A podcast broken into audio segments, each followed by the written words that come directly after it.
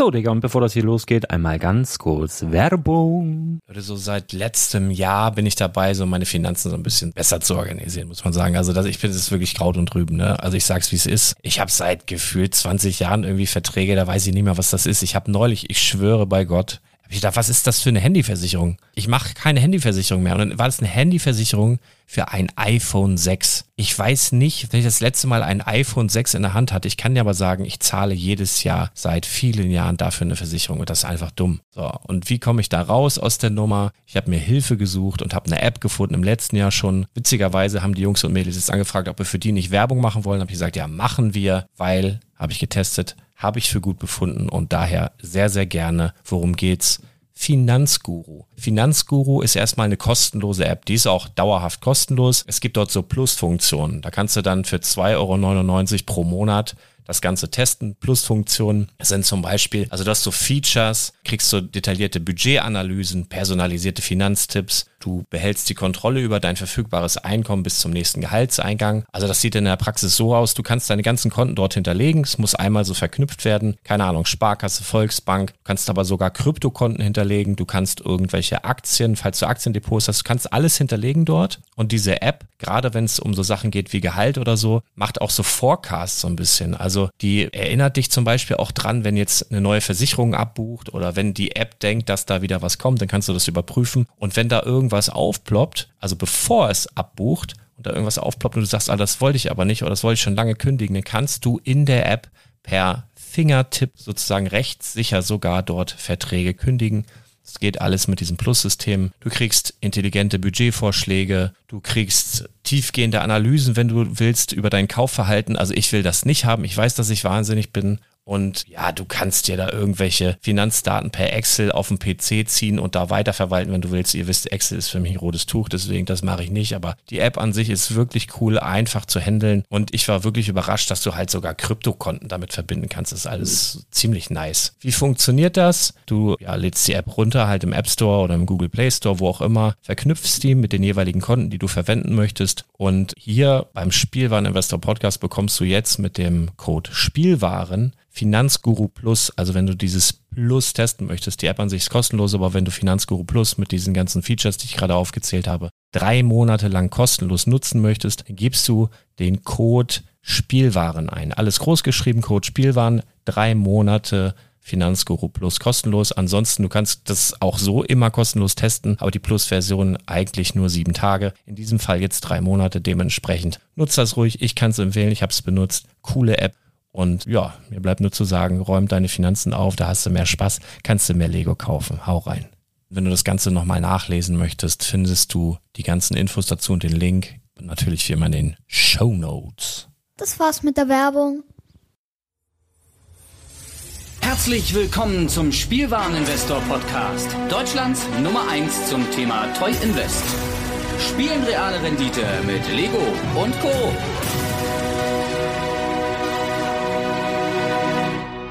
Und damit herzlich willkommen zu einer neuen Folge vom Spielwareninvestor. Ähm, mein Name ist Patrick, auch bekannt als der Full Metal Nerd. Ja, die Seite wird auch demnächst mal geupdatet, weil ihr habt ja immer wieder, ihr greift immer wieder auf die Seite zu und da hat sich ja schon länger nichts mehr getan und ähm, muss da auch mal ein bisschen aufräumen.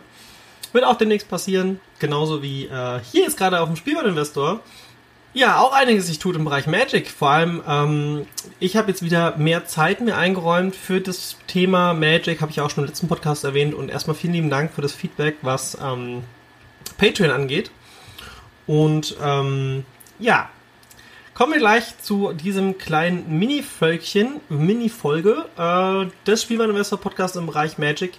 Denn aktuell ist der, das, das, der, die, das äh, Magic Fest in Richmond und Wizards hat dort das erste Mal ein neues Produkt vorgestellt. Die Mystery Booster.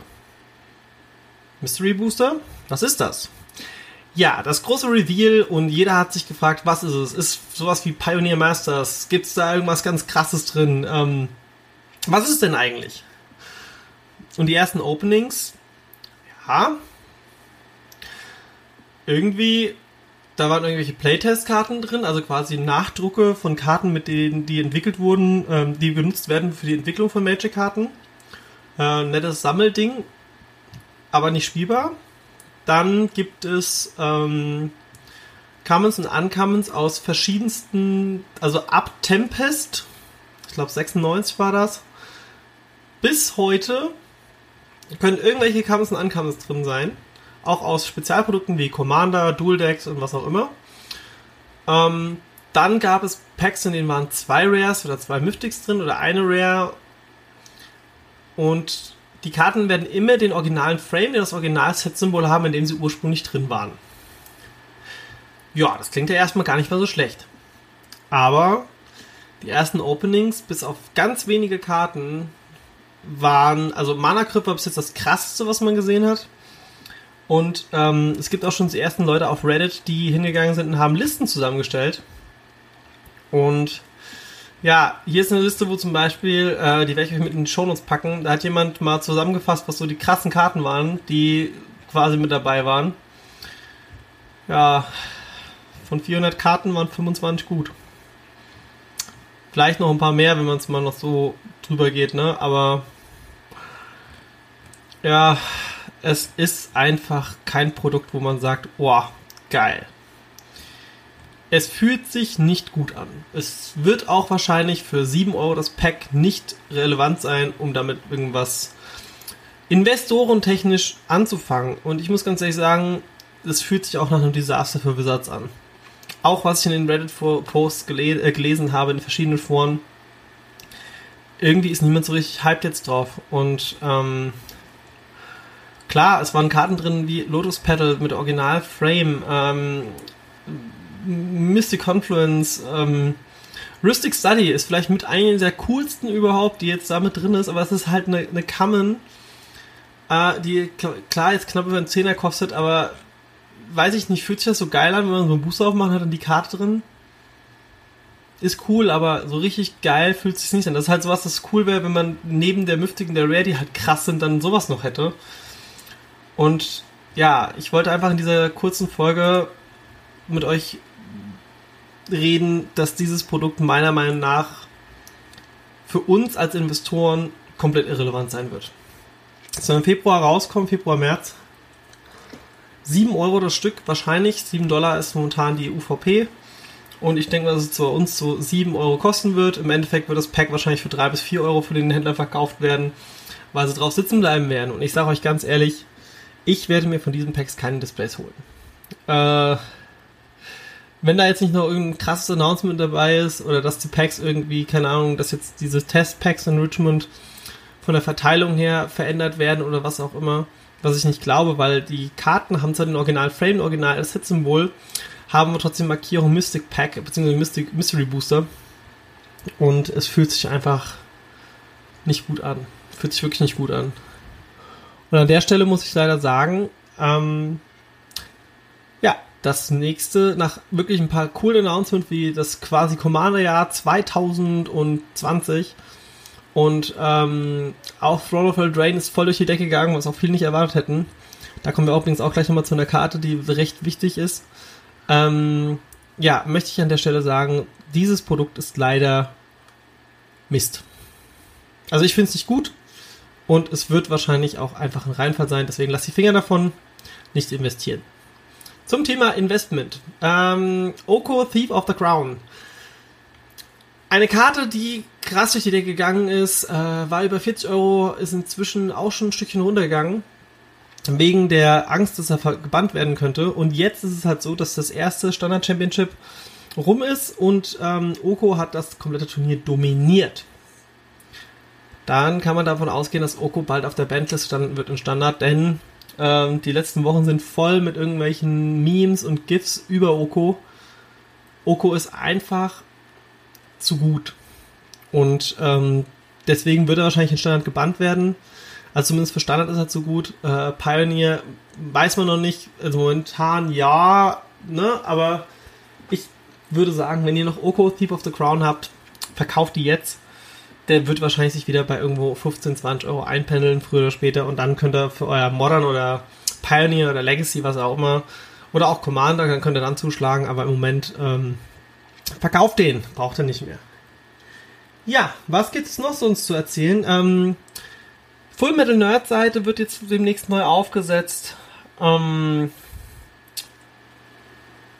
es wird, also Patreon wird relevanter.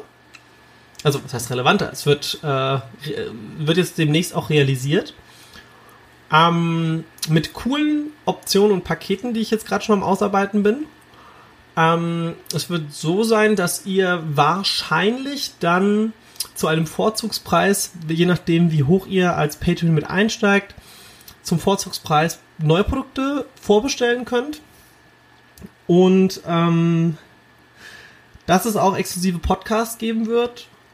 Und auch, ähm, ja, mal gucken. Je nachdem, wie sich das halt alles auch äh, entwickelt. Da ist viel Potenzial da. Und möchte an dieser Stelle auch schon mal vielen lieben Dank sagen. Ähm, ja. Vielleicht auch mal irgendein cooles, exklusives Goodie für jeden, der mich da unterstützt. Ähm, ja, die nächste Magic-Folge wird wahrscheinlich Anfang nächster Woche schon sein. Denn dann gibt's das nächste Pioneer-Update. Bin mal gespannt, was passiert. Aktuell möchte ich nicht weiter auf Pioneer eingehen, sondern wir müssen jetzt erstmal wirklich abwarten, was passiert. Ich kann mir schon fast vorstellen, dass am Montag gar nichts passieren wird. Sage ich ganz ehrlich. Ich habe nicht das Gefühl, dass sie jetzt innerhalb von der Woche nochmal äh, dicke Bannings raushauen wollen. Eher, dass vielleicht die Woche drauf was passiert oder in zwei Wochen mal, mal abwarten, was jetzt, jetzt noch so kommt. Ich denke, die Bannings, die sie jetzt gemacht haben, waren schon wichtig. Also vor allem die Katze musste weg. Die, dieser Combo, das will keiner. Ähm, Vielleicht wollte ich es eigentlich noch warten bis zur nächsten Folge damit, aber ich sag's jetzt schon mal. Solltet ihr Splinter Twins besitzen, behaltet die auf jeden Fall. Warum? Ähm, Splinter Twins waren ja in Modern ein krasses Combo-Deck. Und es ist auch immer noch ein sehr, sehr starkes Deck. Ich habe aber so das Gefühl, dass wir Splinter Twin in den nächsten zwei Jahren wieder sehen werden. In Modern. Und ich erinnere nur an Bitter Blossom zurück. Bitter Blossom war in Modern verboten. War bei 10, 12 Euro. Wurde entbannt. Schoss auf 70 Euro hoch. Hat sich inzwischen eingependelt bei um die 30. Ähm, und hat auch nicht so die krassen Auswirkungen momentan auf Modern, wie man es eigentlich erwartet hätte. Auch wenn Splinter Twin eine Kombokarte ist. Ich habe so das Gefühl, da könnte was passieren. Jetzt nicht sehr zeitnah, sondern auf lange Sicht gesehen.